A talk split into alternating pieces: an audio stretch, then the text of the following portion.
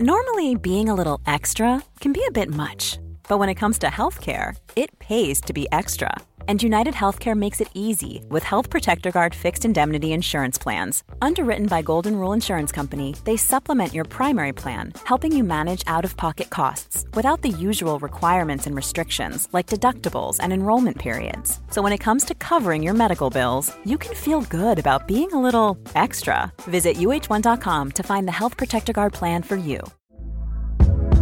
Hey there, it's Michelle Norris. I'm host of a podcast called Your Mama's Kitchen. When I travel, I'm usually looking for a way to find a taste of home when I'm not at home. And one of the things I love to do when I am at home is entertain. And Airbnb allows me to do that. When I was in California recently, I rented a house that had a great kitchen. And when we were sitting around the table, we we're all thinking, we're in someone else's house. Someone could be in all of our homes as well. If you have a home, but you're not always at home, you have an Airbnb. Your home might be worth more than you think. Find out how much at airbnb.com/slash host. Hey, Dave. Yeah, Randy. Since we founded Bombus, we've always said our socks, underwear, and t shirts are super soft. Any new ideas? Maybe sublimely soft. Or disgustingly cozy. Wait, what? I got it. Bombus. Absurdly comfortable essentials for yourself and for those facing homelessness. Because one purchased equals one donated. Wow, did we just write an ad? Yes. Bombas. Big comfort for everyone. Go to bombas.com slash ACAST and use code ACAST for 20% off your first purchase. Metro Sounds. Dette er historier som endret Norge. Med Johannes Grindheim Ølfernes. Hjertelig velkommen til en uh, ny utgave av Historien som endret uh, verden. Podkasten uh, der vi skal gå gjennom hendelser og historier og personer og alt som har endret Norge. Vi tar for oss én ja, hendelse om gangen, da.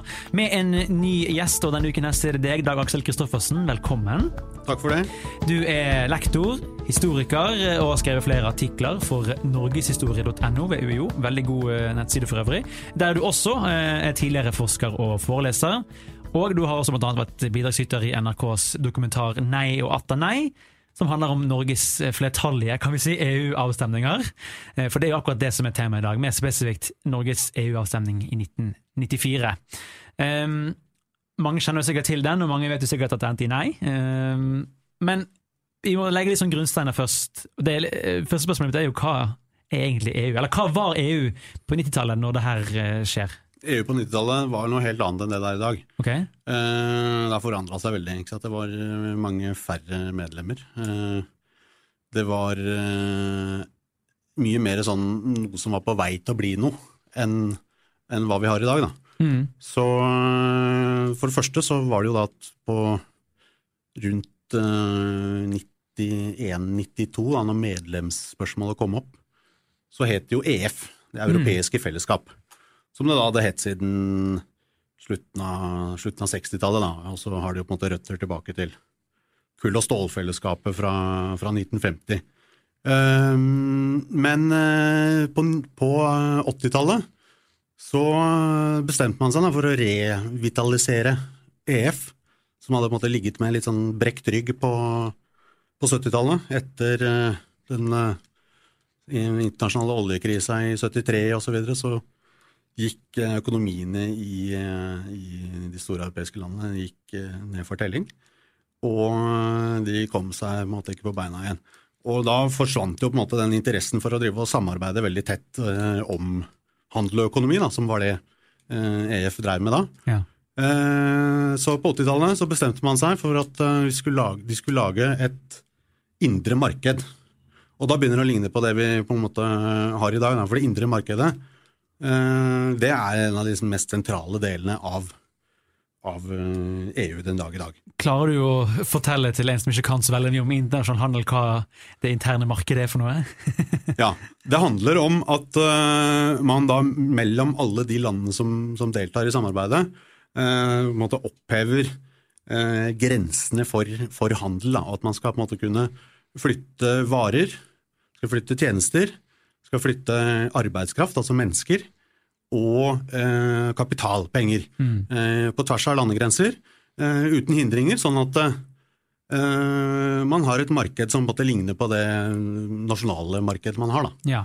Altså, Jeg trenger jo ikke å tolle på osten etter med meg til Bergen. liksom. Nei, akkurat det. Det er det poenget der. Så, Ja. Da er det det samme at du kan eh, Du kan da selge fra Frankrike til Tyskland uten, Mm. eh, uten toll, eller, eller andre hindringer. da. Ja. For det var jo det at Man hadde jo liksom fått bort tollen, uh, men så begynte man å lage sånne byråkratiske hindringer for å, for å beskytte sin egen handel. Da. Og Det var det man med uh, indre markedet da ville liksom få, få bukt med. Mm. Så i 1986 så sier EF de blir enige om at innen utgangen av 1992 så skal vi ha gjennomført det, er sånn at det indre markedet er liksom i, i virksomhet Mm. eh, fra 1993. Eh, og det var en svær jobb, ikke sant? så masse beslutninger som måtte på plass. Det betydde at, eh, at EF måtte bli mer overnasjonalt, eh, som det heter. Det betydde at eh, flere av viktige beslutninger måtte tas med flertall, og ikke med enstemmighet. Vanlig i internasjonale organisasjoner er jo at eh, man tar beslutninger enstemmig. Så da må alle være enige, eh, ellers så blir det ikke noe av. Ja. Eh, I eh, EF så hadde man jo da hatt innslag av det vi kaller overnasjonalitet, at det var flertallsbeslutninger kunne gjøres på en del områder. Men det måtte man jo gjøre mye mer av nå. Eh, og eh, det gjorde jo at EF endra karakter. Og så kom eh, den som, det som kom overraskende på alle, var jo den kalde krigens slutt. ja. Eh, 1989 eh, så faller Berlinmuren, og så er det en prosess gradvis da, mot at uh, Sovjetunionen også faller noen år senere. Uh, men uh, um, da blir det jo plutselig aktuelt å forene Tyskland, og det går veldig fort. Eh. I løpet av et år eh, så har man liksom bestemt seg for at nå skal Tyskland forene, så man har fått med stormaktene på det. og eh, EU-landene eh, har også sagt ja til det, men Tyskland må da på en måte binde seg til de europeiske landene på en annen måte enn før. ja. Og Da får du den prosessen som leder fram til Maastricht-traktaten, som handler om, om at EU blir ikke bare et indre marked, men det blir en politisk og økonomisk union. Mm. Eh, og da har man politisk samarbeid, man har eh, utenrikspolitisk samarbeid, altså man snakker om felles utenrikspolitikk, men det jo ikke, de har ikke en felles utenrikspolitikk på alle områder, men, eh, men man koordinerer mye mer enn man gjorde før. da. ja. Eh, og så var det den økonomiske union, ikke sant? indre marked er en viktig del av det. Eh, men eh, også felles eh, pengeenhet, da, euro, som vi kjenner i dag. Ikke minst, ja. Ja. Så Det hører jo til historien at Norge har jo allerede hatt en da EF-avstemning i 1972, men som vi, ut ifra det du ser nå, så antar jeg at det var på en måte en ganske annerledes kamp, da. Eller i hvert fall en kamp om en annerledes union. Men eh, hvordan var det den gangen i 72? Hvordan så den Norge og, eller Norge og det, den avstemningen da? Hvordan var det klimaet der? Det som er interessant her, er at det er, det er både ganske forskjellig og ganske likt. Okay. Eh, eh, fordi alle omstendighetene rundt er helt forskjellige. Mens den norske debatten, den, den ligner veldig på hverandre, da, de, to, eh, de to der. Men altså, dette var jo da eh, I 1972 så hadde jo Norge da fra 1961 et par omganger prøvd å søke om medlemskap i, i EEC og, og EF, som det ble hetende. da. Eh, De to første gangene der så ble det avvist av Frankrike, fordi franskmennene ville ikke ha inn britene. Eh, Men eh, når Frankrike da åpna for å utvide EF, så kom Storbritannia, Danmark, Irland og Norge inn som søkerland. Ja. Og så ble det lagd avtaler med alle fire. Og det ble holdt folkeavstemninger i Danmark og Norge. Eh, I Danmark var det klart eh, ja til medlemskap, og i Norge et eh, for så vidt klart nei, da, men med en litt knappere margin. 53,5 eh, stemte nei. Mm. Eh, og det man stemte over, var jo da mye mer begrensa enn det man eh, skulle ta, for, ta stilling til i, eh, i 94. Ja. Eh, for det hadde vært svære endringer, da. Selv om da liksom tidlig 70-tall var også en periode hvor eh, EF-landene, da, som da, men da var det bare seks land, eh, hadde ambisjoner om flere av de samme tingene som ble realisert på 90-tallet. Mm. Det med politisk samarbeid og det med økonomisk eh, monetær union, altså felles penge. Eh, eh, det var ting man snakket om. da. eh, og som på en måte var i, var i spill, og var ting som man anså kom til å bli en realitet i løpet av noen år. Eh, inntil den krisa i 73 måtte slå beina under alle sånne, eh, sånne ting. Og da var jo det spørsmålet avgjort for, eh, for Norge sin del allikevel. Så, så eh, vi var ikke med. Danmark var med, England var med, Irland var med. Ja. En, en ting også jeg har hørt om den avstemningen der, som man kanskje var litt redd for også i 94, var at det var ganske splittende. Altså sånn, Norge ble liksom litt delt i to, da. Ja, og det er jo gjerne sånn med, hvis du har folkeavstemning med, og det, er, det skal gjerne være enkelt, det må være to valg, Ja. Uh, da blir det polarisert, ikke sant. Uh, men det viste seg jo at dette her var jo liksom grunnlag for ganske sånn skarp, skarpe konflikter, både, altså både innad i politiske partier, men også helt ned på eh, familier som måtte ikke snakka med hverandre noe særlig, fordi de hadde, hadde forskjellige syn i, i EF-saken. ikke sant? Ja. Eh, og eh, jeg pleier å si at dette her er den største, mest opprivende eh, politiske konflikten vi har hatt etter eh, 1945 i Norge. Sånn, med de to folkeavstemningene, med forskjellige regjeringer som har måttet gå av, eh, og med det der eh, folkelige engasjementet da, på, på flere områder, men også, også den, eh, den splittelsen da, som, som dette førte til. Nå ble jo det relativt raskt reparert Mm. eh, etterpå, som, man, som gikk videre og, og, og, eh, og sånn, men, men det var nok skarpere fronter i 72 da, enn det det var i 94, selv om det var akkurat de samme tendensene til stede. Men da blir jo spørsmålet sånn, allikevel da med på en måte det jeg mente. Eh, hva var grunnen til at man valgte å gå inn for altså hvordan, Når man allerede har sagt nei, det er riktignok 20 år siden, men likevel, hvorfor velger man da å på en måte starte en helt ny prosess? Ja, og her er det litt med at Norge, hver gang de har måte, stått i den posisjonen at de skulle søke om eh, å bli med i, i, i eh, det samarbeidet der, så, så er det noe ytre som har, uh, som har påvirka det. Ja. Eh, dette var ikke noe som kom fra eh, norske regjeringen eller noen folkekrav eller noe sånne ting. Eh, det var rett og slett fordi at eh, eh, med den kalde krigens slutt så hadde det åpna for at de alliansefrie landene, Finland og Sverige, eh, da kunne eh, velge hvor de ville orientere seg. Ikke sant? De slapp å være redd for eh, Sovjetunionen, som eh, jo etter hvert forsvant. Ja. Eh, og eh, de valgte da å søke om medlemskap. Og så hadde Østerrike også meldt seg på, men det er en litt annen eh, situasjon. altså De var liksom først ute. Men, men det er jo det at eh, tre andre land fra den eh, organisasjonen som Norge er med, da, EFTA, eh, den, de søker medlemskap. Og da stiller det Norge i en situasjon da, hvor, hvor man opplever at man har ikke egentlig noe annet valg. Og dette var jo, kom jo på en tid, da, ikke sant, 91-92, hvor man sto midt oppe i ganske vanskelige forhandlinger mellom EF og EFTA om det som skulle bli EØS. ja. Eh, så at den eh, norske statsministeren Gro Harlem Brundtland hun var ikke i utgangspunktet interessert i å søke om medlemskap på det tidspunktet, da, for det, det ville eh, rote til hele prosessen, også med, med EØS, og hun så på det som viktig å få på plass. Eh, men når svenskene søker, så er det på en måte ikke noe, har ikke Norge noe valg, da må vi henge oss på. Eh, og, og det er derfor det blir en søknad, og, og at folkeavstemningen i 94 kommer. Ja, for eh, Det er jo et annet spørsmål. altså. Sånn jeg forsto det, så var det på den tidens flertall på Stortinget for eh, EU-medlemskap.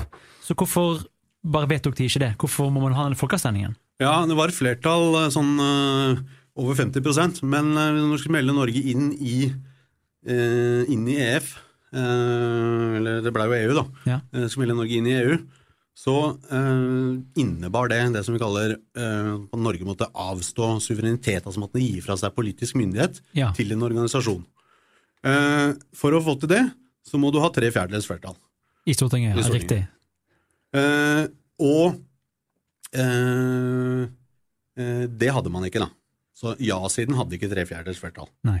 Eh, og så var det det. Så det er det ene. Men, men det kanskje viktigste er jo det at fordi man allerede hadde hatt en folkeavstemning i 1972, så kunne man ikke la være å ha det nå. Mm. Det var, altså, uh, det er egentlig så enkelt, da. Men eh, så enkelt sier du, fordi det er jo det som måtte fascinere meg med denne. Nå sitter vi og diskuterer, du har masse peiling, jeg har ikke så mye peiling. Og det er jo til tider ganske vanskelig å forstå hele greien her. Ja, ja, det er vanskelig å forstå.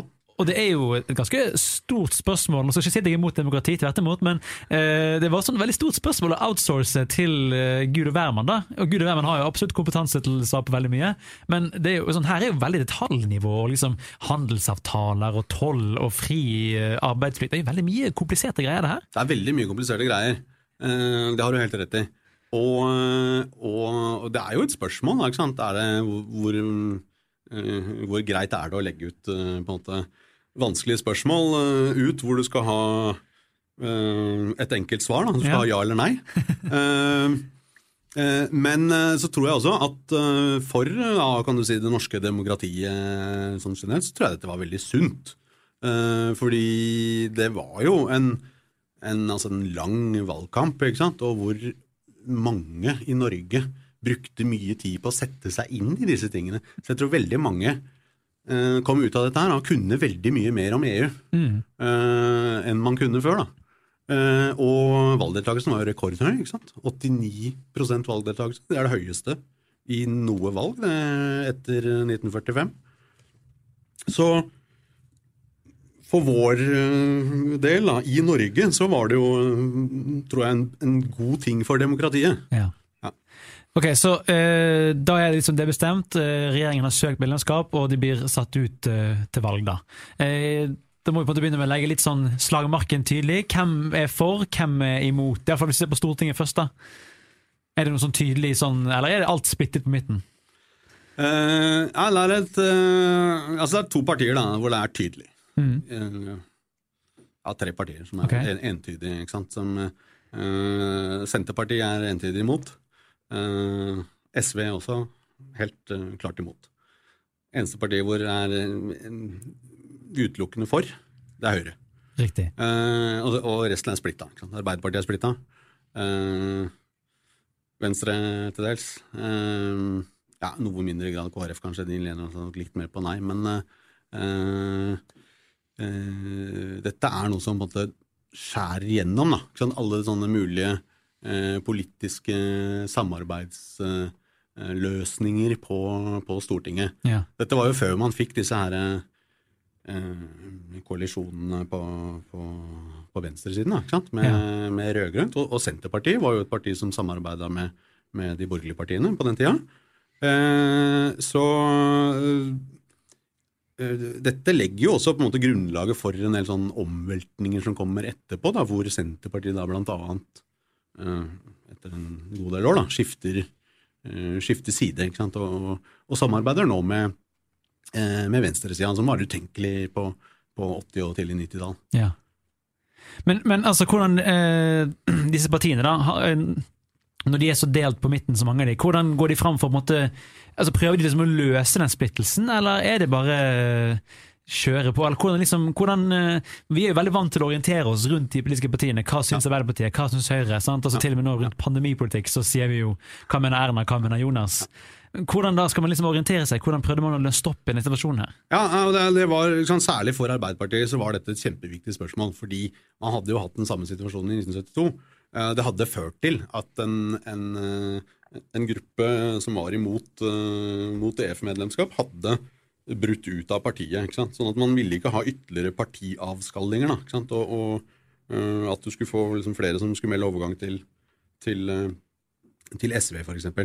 Uh, Så eh, det var om å gjøre for, uh, for Gro Harlem Brundtland og, og ledelsen i Arbeiderpartiet også for øvrig, å holde partiet samla. Vil si at de måtte akseptere uenighet i partiet for at ikke partiet skulle sprekke. Hvis de hadde, eh, hvis de hadde kjørt beinhardt på at alle i Arbeiderpartiet eh, skal være for, eh, så hadde det aldri virka. De hadde, de hadde sprengt partiet. Mm. Det betydde da at det var et rom for en, kan du si, venstresiden i partiet som, som var imot dette her, og de, de eh, fikk lov å på en måte lage sine egne eh, organisasjoner, eh, liksom under forutsetning av at dette var veldig sånn midlertidig og bare skulle handle om, om, om eh, folkeavstemningen eh, for eller mot EU. Um, samtidig så var det også viktig å få, det, liksom, få vedtak i partiet, da. Fordi flertallet i partiet var jo for. Ja. Eh, Så man fikk jo partivedtak i Arbeiderpartiet. Dette her bidro jo til å, kan du si, også å bremse litt sånn ja-sidens eh, eh, vei inn i den eh, kampanjen som man nå måtte eh, føre. Fordi Arbeiderpartiet drev ikke kampanje eh, for medlemskap i den perioden. Nei. Eh, og etterpå, etter at man hadde fått avklart eh, at partiet støtta en søknad, så eh, skulle man jo først søke, og så måtte jo regjeringen forhandle med, eh, eh, med EU. Ja. Og det skjer samtidig som avstemningen pågår, eller hvordan er Nei, det skjer før. Det skjer før? Eh, ja, det skjer før. Fordi eh, da, da går eh, Altså, søknaden kom i november 92, og så begynner man forhandlinger i, i eh, på vårparten i 93. Eh, og så er de ferdige sånn, sånn mars 94. Mm. Så kommer folkeavstemningen kommer i november eh, 94. Riktig. Så det betydde da at regjeringen og hele liksom, apparatet rundt der, de la seg på en linje hvor de sa vi må jo se an re- forhandlingsresultatet her før vi på en måte går ut og skal selge dette til det norske folk, for det er, forhandlingsresultatet som det skal stemmes over, mente de. Ja. Eh? Eh, Og da kom det ikke noe sånn alvorlig fart i den kampanjen før eh, mars-april eh, 94. Eh, Nei-siden på sin side, de hadde jo allerede starta med kampanje Nei til EF. I, eh, hadde liksom revitalisert den fra 70-tallet. Eh, kommet i gang igjen fra 1990. Og, og hadde liksom lå nå klare i startgropa, og var jo på en måte langt ute på eh, banen der da, før, eh, før ja-siden i det hele tatt eh, eh, hadde begynt å aktivt eh, drive kampanje. Ja. Så, så nei-siden, de, de utnytta jo den eh, fordelen som de fikk der, da? Eh, til, til eh, det fulle. Og, og det gjorde jo også at gjennom hele kampanje, altså valgkampen, da, som varer på en måte et eh, halvt års tid, eller noe sånt, eh, så ligger jo meningsmålingene eh, i, i, nei-sidens favør hele veien. Hele veien, ja. Men det er bare en svær sånn vet ikke-gruppe, da. Sånn at eh, det er fortsatt åpent, ikke sant. Men man, man er fortsatt på valgkvelden eh, usikker på hvor, hvor dette her vil gå. Veldig spennende greier å se på seg for meg. Eh, Nei-siden, da må vi jo Vi har snakket litt om Gro Harlem Brundtland, blant annet. Som hun på en måte blir vel litt sånn fjeset til ja-siden etter hvert, eller?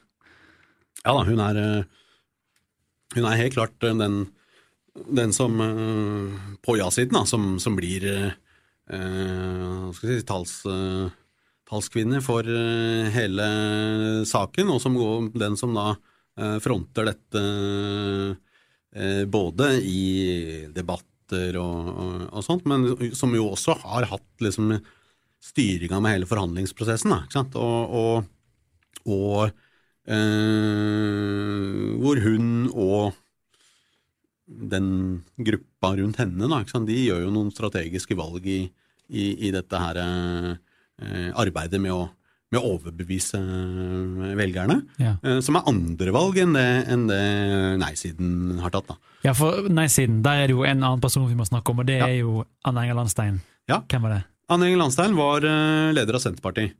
Og eh, eh, hun hadde jo da kommet i en situasjon da, ikke sant, i forkant av hele eh, dette her, hvor, hvor hun var med å, å, å velte en regjering hvor Senterpartiet selv var med, eh, over EØS-forhandlingene. Mm. For Senterpartiet var ikke interessert i å, å ha EØS-avtalen. Eh, og ble jo da eh, relativt raskt en sånn samlende figur for nei-sida, hvor også eh, SV og Senterpartiet de står jo da sammen. Partier som i alle andre sammenhenger på den tiden eh, ikke hadde noe med hverandre å gjøre. ikke sant? Men, men, men i den saken så sto de sammen. Og i løpet av den eh, valgkampanjen da, så ble det jo eh, Så ble jo da eh, Anne Enger Landstein eh, skal si, frontfiguren for, eh, for nei, og, og den liksom ubestridte nei-dronninga, som hun ble kalt. Eh, og eh, det var jo også, kan du si, starten på en sånn eh, eh, bevegelse hos, eh, hos Senterpartiet, da, hvor de på en måte innså at vi kan jo snakke med de partiene på venstresiden om en del ting. Eh, så, så det la jo liksom grunnlaget også for eh, ja, endringer som kom seinere, Mm. men da var jo dette for lengst eh, nesten glemt. Nå er det sikkert noen som lurer på altså, hva i alle dager var det man faktisk snakket om i valgkampen, så vi kan kanskje komme litt til argumentene. Ja, Vi kan komme litt til argumentene. Ja, Eh, vi kan begynne med Vi kan begynne med ja, da. ok. Fordi eh, ja-siden, ikke sant, de, de argumenterte eh, gjennomgående ut fra sånn eh, interesseperspektiv. Ikke sant? At det er, det er i vår økonomiske interesse å være med. Eh, det var A lot can happen in the next three years. Like a chatbot may be your new best friend. But what won't change? Needing health insurance. United Healthcare Tri Term Medical Plans are available for these changing times. Underwritten by Golden Rule Insurance Company, they offer budget friendly, flexible coverage for people who are in between jobs or missed open enrollment. The plans last nearly three years in some states, with access to a nationwide network of doctors and hospitals. So, for whatever tomorrow brings, United Healthcare Tri Term Medical Plans may be for you. Learn more at uh1.com. Want flexibility? Take yoga. Want flexibility with your health insurance? Check out United Healthcare Insurance Plans. Underwritten by Golden Rule Insurance Company, they offer flexible, budget friendly medical, dental, and vision coverage that may be right for you. More at uh1.com. This is Paige, the co-host of Giggly Squad, and I want to tell you about a company that I've been loving, Olive and June. Olive and June gives you everything that you need for a salon quality manicure in one box. And if you break it down, it really comes out to $2 a manicure, which is absolutely insane. It's also so easy to get salon worthy nails at home with Olive and June. The difference between how your nails used to look when you did them yourself and now with the Manny system is a complete game changer. The best thing about Olive and June too is it's a quick dry. Dries in about one minute, lasts for five days, and full coverage in up to one to two coats. Visit oliveandjune.com slash perfectmanny20 for 20% off your first system. That's oliveandjune.com slash perfectmanny20 for 20% off your first system. Liksom hovedgreia. Hvis vi ikke er med, så står vi i fare for å bli isolert. Så Det var et sånt uh, argument som han hadde kjørt på hele veien. Fear of missing out, som vi sier i dag. Ja, det var problemet var bare det at eh, det som var hovedargumentet, ikke sant, så var det at vi blir isolert. Uh, Det gjaldt egentlig mest for den politiske siden av det. Det økonomiske hadde vi jo da allerede orden på, da, sånn sett, fordi EØS-avtalen var eh, nå liksom kommet på plass. Og den garanterte at Norge ville få tilgang til E- EUs indre marked, på lik linje med andre, andre EU-medlemmer. Um, dermed så falt liksom litt av bunnen ut, da, av den derre uh, at vi må bli med, hvis vi ikke blir vi isolert. Eh, og så var det jo selvfølgelig mange mm, altså mer sånn uh, positiv argumentasjon da, som gikk på at eh, vi må eh, delta i denne eh, prosessen i det samarbeidet her nå, fordi nå, nå bygger vi et nytt Europa, og det, dette bidrar til fortsatt videre stabilitet og fred og demokratisk utvikling i, eh, i Europa, da, og hvor du hadde eh, en del eh, nye demokratier som nå eh, sto og banka på døra og, og ville eh, bli de neste til å bli medlemmer av, eh, av EU, som de jo blei da på, på 2000-tallet. Ja. Så det er ja-siden. Det var ja-siden. Eh, og så kan vi ta nei-siden, da. Nei-siden, de, eh, de kjørte på at eh, eh, det å bli med i EU, det innebar eh, en, en suverenitetsavståelse, som det heter. At vi, at vi gir fra oss politisk myndighet til, eh, til organer som, som måtte tilhører en, en internasjonal organisasjon. Ja. Eh, og eh, hovedargumentet da var at eh, eh, Norge må få lov å bestemme over seg sjøl. Det var sjølråderett var liksom stikkordet der. Eh, det var det ene. Eh, og så var det annet, annet hovedargument at eh, EU er eh, et, eh, altså en markedsdannelse. De driver med eh, handel, økonomi, fire friheter var det snakk om. da? Fri bevegelse av kapital, varer, tjenester. osv. så videre. Så eh, argumentet der var det at da slipper vi liksom markedskreftene fri. Mm. Og det må vi ikke gjøre, vi må forsvare eh, den norske kan du si, blandingsøkonomien. Da. Eh, og eh, vi må forsvare eh, det, det truer velferdsstaten, var, Mm. var på en måte i forlengelsen av det. Um, så her var det på en måte en sånn uh, idé da, om at dette her er EU. Det truer noe som er veldig norsk. At Ja. vi skal bestemme over oss sjøl. Grunnloven og Stortinget og uh, alt sånt. Og, og velferdsstaten, som jeg er veldig fornøyd med. Det er vi. Absolutt. Eh, og så er det jo da selvfølgelig uh, det som fikk også veldig mye oppmerksomhet, uh, og som selvfølgelig hadde stor betydning, var uh, primærnæringen. Mm. Primærnæringens interesser ble ikke ivaretatt, mente nei-siden, av, av å, å bli med i EU. Altså at det vil bli mye vanskeligere å være fisker eller bonde i Norge, og dette ville føre til at vi måtte legge ned omtrent alt som var av landbruk og fiske, i, konkurransen med, med um, Europeiske bønder og ja, europeiske sånn. varer og Ja. alt, eh, alt det der. Uh, så, så det var på en måte de, liksom, de tre hoved, uh, hovedargumentene. Og her hadde jo nei-siden vært i gang, ikke sant? For det, dette uh, var jo noe man måtte kunne argumentere eh, for uavhengig av at det forelå et forhandlingsresultat. Ja. Så man kunne peke på EU og si at ja, men EU de gjør sånn. Du rolle hvor god deal de gir oss, måte. Nei, Nei. det var akkurat det. Og, og det viste seg jo da at uh, den dealen som man fikk, da, den, den ble ganske god. Ja. Uh, og Norge fikk gjennomslag for ganske mange krav uh, om, om en del ordninger hvor man måtte ta hensyn til norske ja, norske næringer. Da, og det at å liksom, drive fisk og landbruk i Nord-Norge er vanskeligere enn å, enn å gjøre det i Sør-Europa. Eh, mange sånne ting som man fikk, fikk igjennom, og jevnt over. En, en, altså, eh, en god avtale. Eh, men det hjalp jo ikke når de som på en måte eh, var målgruppa her, altså bønder og fiskere, de, de stolte jo ikke på at, at eh, det ville bli sånn som, sånn som regjeringa sa, Ja. eller, eller sånn som Brussel eh, sa, da, for det, Ja. det vil jo komme inn her. Men eh, for et annet motargument som jeg har hørt fra, fra ja-siden, det er det her med Du nevnte jo det at det endrer seg navn fra FTU, altså fra, til Union. da. Ja. Uh, og det var, uh, kan du ikke fortelle meg det, her med ordet union versus union? Hva var det for et argument?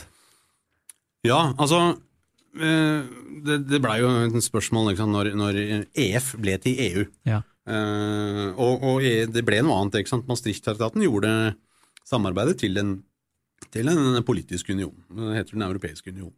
Det er et ord som i norsk sammenheng da, eh, klinger dårlig. Ja. For vi, hadde, vi var jo i union med Sverige, som ble oppløst i 1905. Ja. Og det, det er vi liksom, det, det feires jo øh, stadig, ikke sant, og markeres og så videre. Eh, så eh, det å på en måte da skulle argumentere for å gå inn i en annen union, eh, det falt litt sånn vanskelig, og da tenkte eh, da tenkte ja-siden da med blant annet eh, Gro Harlem Brundtland og de rådgiverne hennes at, at uh, vi må jo sørge for at eh, kanskje vi kan få inn en annen forståelse av unionsbegrepet. Riktig. Det lyktes de jo ikke med, men de prøvde på det.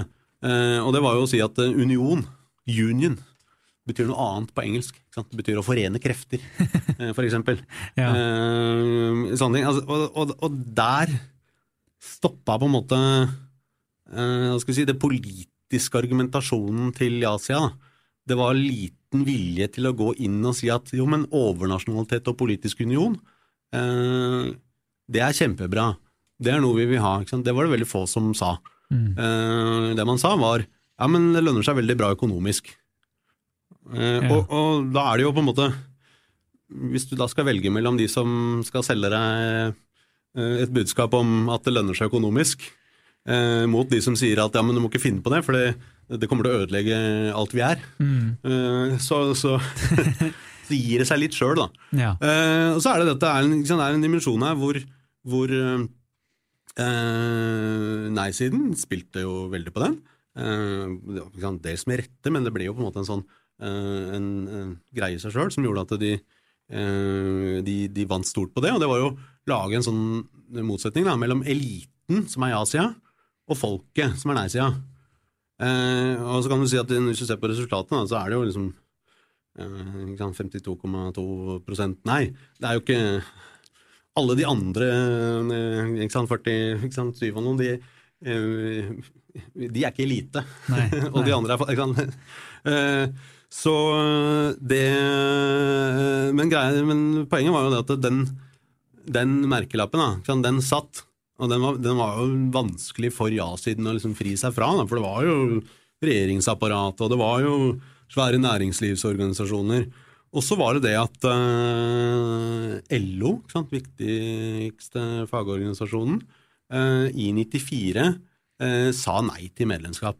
De gjorde det, ja. De gjorde det. Til tross for sine bånd med Arbeiderpartiet. Ja, Ja. de gjorde det. Og litt knapt eh, flertall som sa nei, da, men, men likevel. De gikk inn for, eh, for nei. I 72 hadde de gått inn for ja. Ikke sant? Så, så det var en endring, ikke sant? og det kan jo ha vært med å tippe eh, noen ting. Det vet vi jo ikke helt. Ja, for det er jo litt sånn, Når det er såpass liten margin som du sier, ja, skal vi si 52,2% mot 47,8 eh, Det er jo, det skal bare en liten tunge på vektskålen til for å vippe det hele. Ja. Underdriver vi litt på en måte hvor nærme vi faktisk var å bli med i EU i 94 Eh, i dag? Kan godt hende. Ja. Kan godt hende. Eh, altså, dette er jo litt eh, Litt den samme altså, vi, fikk jo det samme resultatet her som man fikk i, i brexit-avstemningen i England. Ikke sant? Riktig, Omtrent, ja. omtrent samme styrkeforholdet. da. Ja. Eh, eh, og eh, det er jo da stor forskjell på de prosentene hvis de flytter seg. Eh, det er jo, så er det jo ikke godt å si da, hva skulle liksom til å ha skulle ha eh, flytta dette. Hadde det gjort noen forskjell om, ja, om LO hadde sagt ja? Eh, om eh, om ja-siden hadde gått tidligere ut på banen og brukt alle de ressursene som, som, de, som de hadde. Da. De hadde jo svære ressurser. Eh, kunne gjort dette eh, til noe annet. Men sant, så var det det at eh, sant, vi hadde både fått en god avtale, eh, selv om nei-siden mente at den var dårlig. Ja. Men, men, eh, og så hadde man mm, fått liksom, mm, på det rene at Finland og Sverige de skulle inn. Sverige hadde sagt ja eh, noen par uker før i folkeavstemning. Så ikke det var liksom nok til å trekke Norge inn, så er det ikke helt godt å si Hva skulle det vært? hva det skulle være. da. Du, eh, Et begrep som jeg kommer på når du snakker om det her med eh, eliten versus ikke, da, det er jo begrepet distriktsopprør, som vi har snakket Ja. om mye i Ja. det siste valget her. Ja. Eh, og igjen, der står Senterpartiet sentralt. Mm. er det noe, Kan man se noe tegn på at det er distriktsforskjeller på hvem som er for EU, eller er det 50-50 jevnt over fjølen? Nei, det er store distriktsforskjeller. Er det det? Ja, og det er Altså, de som er for, er sentrale Østland, Oslo, omegn. Eh, der, er det stor, der var det stor eh, ja-prosent. Og byene, sant, i Bergen, Trondheim og, sånn. Og så er det liksom industristeder på Vestlandet og sånn, der var det også for, de som lever av eksportindustri.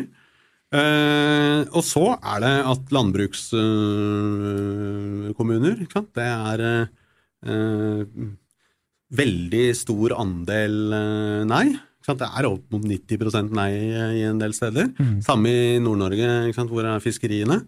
Eh, altså der var det på en måte eh, nei over hele fjøla. Ikke sant? Og, og eh, kan nok være da at eh, med det utgangspunktet eh, at regjeringen var noe optimistisk da når det gjaldt liksom, hvordan de skulle prøve å overbevise eh, folk i, eh, ja, i fiskerinæringa og i landbruksnæringa om at dette her eh, dette her var en god idé, da? Ja. at dette ville lønne seg for dem. Uh, og, de prøvde jo, ikke sant? Uh, og man hadde jo fått inn en, en uh, fiskeriminister som, som jo hadde et nei-standpunkt som utgangspunkt, da, ikke sant? Og, men som hadde fått forhandlet fram en avtale, og som uh, landa på at han nå ville støtte avtalen og gå inn for norsk medlemskap. Og, ikke sant? og han var fra Nord-Norge og snakka nordnorsk og skulle appellere til, eh, til den velgergruppa. Eh, men det hadde nesten det hadde omtrent ikke effekt på, på stemmegivingen. da. Nei. Eh, så, så distriktsdimensjonen, da. Sentrum-periferi, hvis vi kaller det det. er en viktig sånn uh, dimensjon det i norsk eh, politikk. Ikke sant? Har vært det, har vært det lenge. I EU-saken så slo jo den fullt ut. Ikke sant? Og, og ble jo selvfølgelig da så gjort et sånt eh, også Hvor på en måte nei-siden klarer å få maksimalt ut av det, da. For det er jo det eh, som, som de ofte brukte som argument, da, at jo, det er langt til Oslo, eh, men det er lenger til Brussel. Så sant, det lå jo der at det, i utgangspunktet kan ikke heller stole på det regjeringen eh, forteller oss, da, for at de altså langt unna oss. Eh, så eh, distriktsdimensjonen, den er, eh, den er avgjørende her. Det høres jo veldig kjent ut for det vi snakker om nå også. Og det kan jo være verdt å nevne seg at nå også under valget så var jo, begynte jo Senterpartiet blant annet å snakke om EØS-avtalen og dra frem den hiten der igjen, selv om det kanskje ikke ble noe veldig ut av det. Men eh, eh, litt sånn eh, Hvis du ser på rett etter valget, da, når, når det er avgjort, når støvet har lagt seg, på en måte, får det noen sånne eh, åpenbare konsekvenser med en gang? Må regjeringa gå, eller er det fortsatt bare livet videre? Uten Ja, der, der også er det en forskjell fra 1972. Fordi okay. da I 1972 så hadde statsministeren Trygve Bratteli sagt at eh, jeg setter min stilling inn på at det blir et ja, og, og blir det et nei, så går jeg av. Eh, og det gjorde den. Eh, og Gro Harlem Brundtland hadde jo da eh, skjønt at det var risikabelt sant, å, å gjøre det samme. Eh, så hun sa ingenting om hvordan det der skulle være, og hun ble også da sittende etter at nederlaget i, folkeavstemningen var et, var et faktum. Da. Så da fortsatte man jo da med samme regjeringen, og man fortsatte øh, og gikk inn i samarbeidet med EU, med EØS-avtalen som utgangspunkt. Ja, den må vi jo snakke om. Ja, vi må det. Fordi EØS-avtalen, eh, mye av det du har eh, nevnt, det her med at vi må bøye oss for andres lover, og, at, og det her med overnasjonaliteter, som du kaller det. Eh, det, altså, det virker jo som det på en måte allerede fins i EØS-avtalen. Hva er, hva er EØS-avtalen for noe?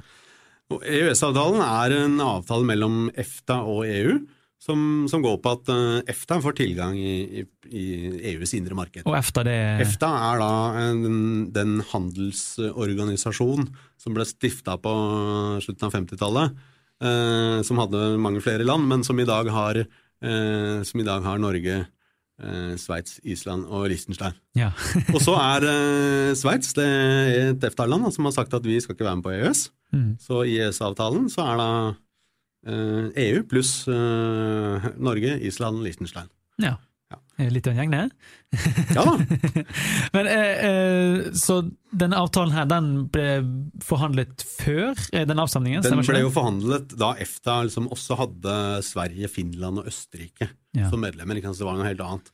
Eh, eh, og eh, skulle jo da gjøre måte, handel i hele eh, Vest-Europa mye enklere. Altså det var viktig for, for EF, som det da het, at Mm. også EFTA-landene var inkludert på et vis. Eh, og så, når eh, dette liksom drar seg til, da, ikke? Og, og at de, eh, de tre andre EFTA-landene går inn i EU, så er jo dette en litt sånn redningsplanken for, eh, for regjeringen. Da. Eh, fordi eh, nå eh, kan man jo da videreføre samarbeidet, eh, og man kan dra alle de økonomiske fordelene. Men man har jo null politisk innflytelse i de institusjonene eh, til EU, da. Som, som jo vedtar eh, mye av eh, Eller vedtar alt eh, av lovgivning som har med EU å gjøre. Da. Ja. Eh, og så er det formelt sett da, sånn at eh, i den avtalen så eh, bestemmer EU hva som er deres regler, og så blir det sendt eh, via noen EFTA-organer, og så kommer det til Norge. Så kommer det til Island, så kommer det til medlemsland, så må de også eh, formelt vedta det. da. Men, det, men det blir vedtatt? Eller? Det blir vedtatt, altså Man har en mulighet til å ikke vedta det, Ja. men det har ennå ikke skjedd at man ikke har eh, vedtatt noe som Ok. har kommet fra EU. Men fordi det er liksom altså, Man føler seg litt som en EU-borger når man reiser i Europa. sant? Man trenger jo ikke å vise så veldig mye pass, eller ja. sitte og ha visasøknader på forhånd. Mm. Du kan uh, ta med deg ting over grensene, og du får gratis 4G og mobildata. og det er Kjempekjekt, det. Men ja, er vi medlem av EU? Er vi ikke medlem av EU? Altså, hvorfor blir ikke dette her satt ut på avstemning i EØS? Nei, Hvorfor de ikke er? Nei, det, det, er jo noen som har øh, prøvd å uh, ymte frampå om at, uh, at, det var det òg. Ja. Uh, det var vel egentlig liksom aldri aktuelt da det kom. Selv om det var, ble vel nevnt innimellom. Ja. Men, men i og med at dette kom parallelt liksom, med en EU-medlemskapsspørsmål osv., så, videre, så, det, så forsvant det på en måte litt sånn men er, er, det bare et happy kompromiss der, på en måte, eh, med tanke på at det var såpass nært resultat? Eller liksom, hvordan kom man fram til at dette her er riktig nå, likevel allerede sagt nei til eh, medlemskap? Uh, ja, altså det var jo det at Dette hadde jo Stortinget allerede vedtatt. For dette kunne man jo vedta på en annen måte enn det å bli med i EU. Så da var det på en måte stortingsflertallet ja. uh, godkjente. Og, så her var det ikke tre fjerdedels flertall? Nei, det var ikke det. Uh, og så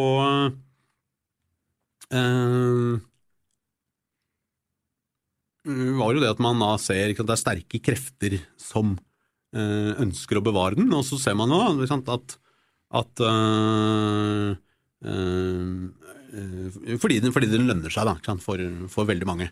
Mm. og så ser man jo det at når det gjøres noen meningsmålinger da, sant, av og til om hva, hva folk syns om, om EØS, så syns de fleste, sånn 60-70% at at det er en god idé å beholde, beholde den. Da. Den virker fint. Ja. Og så er det omtrent like mange da, som sier at de, de er helt uinteressert i, i, medlemskap i EU. Uh, så det er vel uh, der at liksom, i Norge så er vi fornøyde med den. Og så er det mange som ikke er fornøyd, da, ikke og det er jo Senterpartiet. Det er deler av, av fagbevegelsen. også noen elementer i i uh, Arbeiderpartiet, da, ikke sant? Og, og det er SV. Ja. Uh, så det er et det er et visst press da, mot uh, avtalen. Og nå sitter det jo to partier i regjeringen da, som har ulikt syn på den. Senterpartiet og, og Arbeiderpartiet. Og, det, og, dette kan man jo lese ut av Hurdal-erklæringen. At, at, her er det ikke Her har man funnet et kompromiss. Da, så har man Senterpartiet gått med på. Og, og, at det ikke skal røres noe særlig ved EØS-avtalen eh, e akkurat nå. Eh, men man skal nå utrede eh, dette her, og så står det noen formuleringer om at vi må se nærmere på hvordan vi kan samarbeide med, med det de kaller nærstående land utenfor EU. Ja. Uten at det defineres mer, da. Men, men er det Storbritannia, er det Sveits? Eh, ikke godt å si. Nei. Eh, men så er det klart det at EØS-motstanderne, de fikk jo en del sånn skal vi si, vann på mølla eh, kjølvannet av brexit-avstemningen. Eh, men når man ser hvordan det går med, eh, med Storbritannia, som, er, som, er, en stormakt, ikke sant? Hvordan det gikk med dem i forhandlinger med EU når de skulle ut av ordningene, så er jeg ikke helt sikker på om det vil være spesielt lurt for Norge å, å tro at vi kan liksom få noe særlig bedre deal enn det vi har, da. Nei, det var jo, vi spiller inn der, så er det jo nesten ca. et år siden at uh, de ble enige med EU. Det var jo dager om å gjøre, uh, så det er ganske dramatiske greier.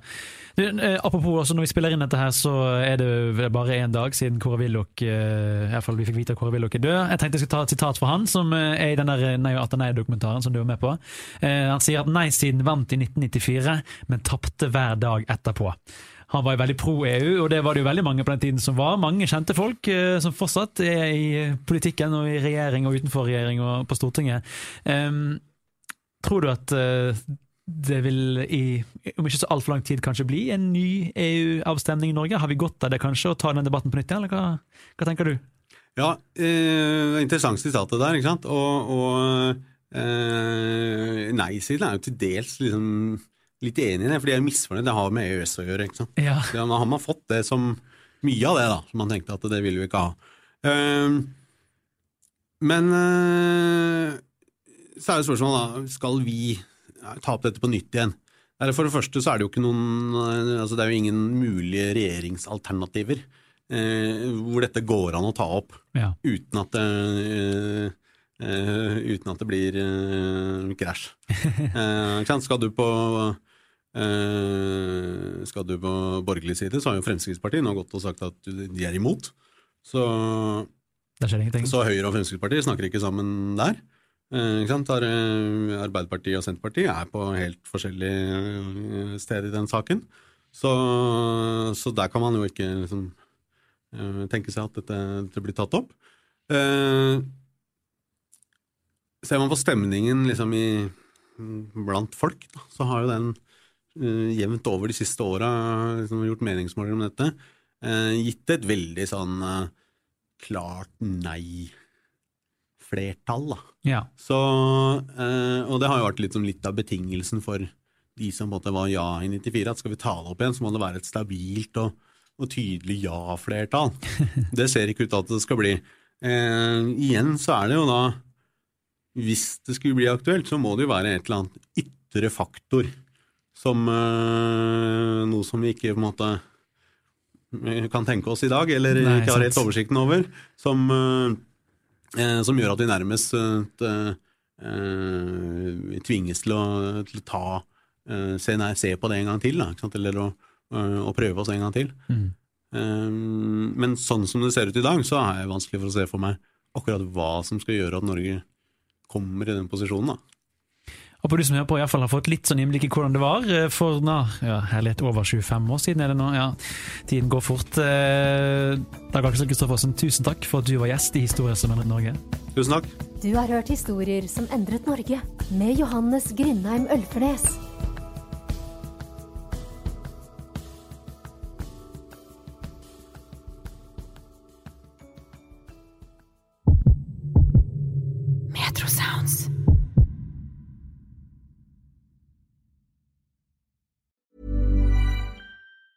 A lot can happen in three years, like a chatbot may be your new best friend. But what won't change? Needing health insurance. United Healthcare Tri Term Medical Plans, underwritten by Golden Rule Insurance Company, offer flexible, budget friendly coverage that lasts nearly three years in some states. Learn more at uh1.com. Planning for your next trip? Elevate your travel style with Quince. Quince has all the jet setting essentials you'll want for your next getaway, like European linen, premium luggage options, buttery soft Italian leather bags, and so much more. And it's all priced at 50 to 80% less than similar brands. Plus, Quince only works with factories that use safe and ethical manufacturing practices. Pack your bags with high-quality essentials you'll be wearing for vacations to come with Quince. Go to quince.com slash trip for free shipping and 365-day returns. Normally, being a little extra can be a bit much, but when it comes to healthcare, it pays to be extra.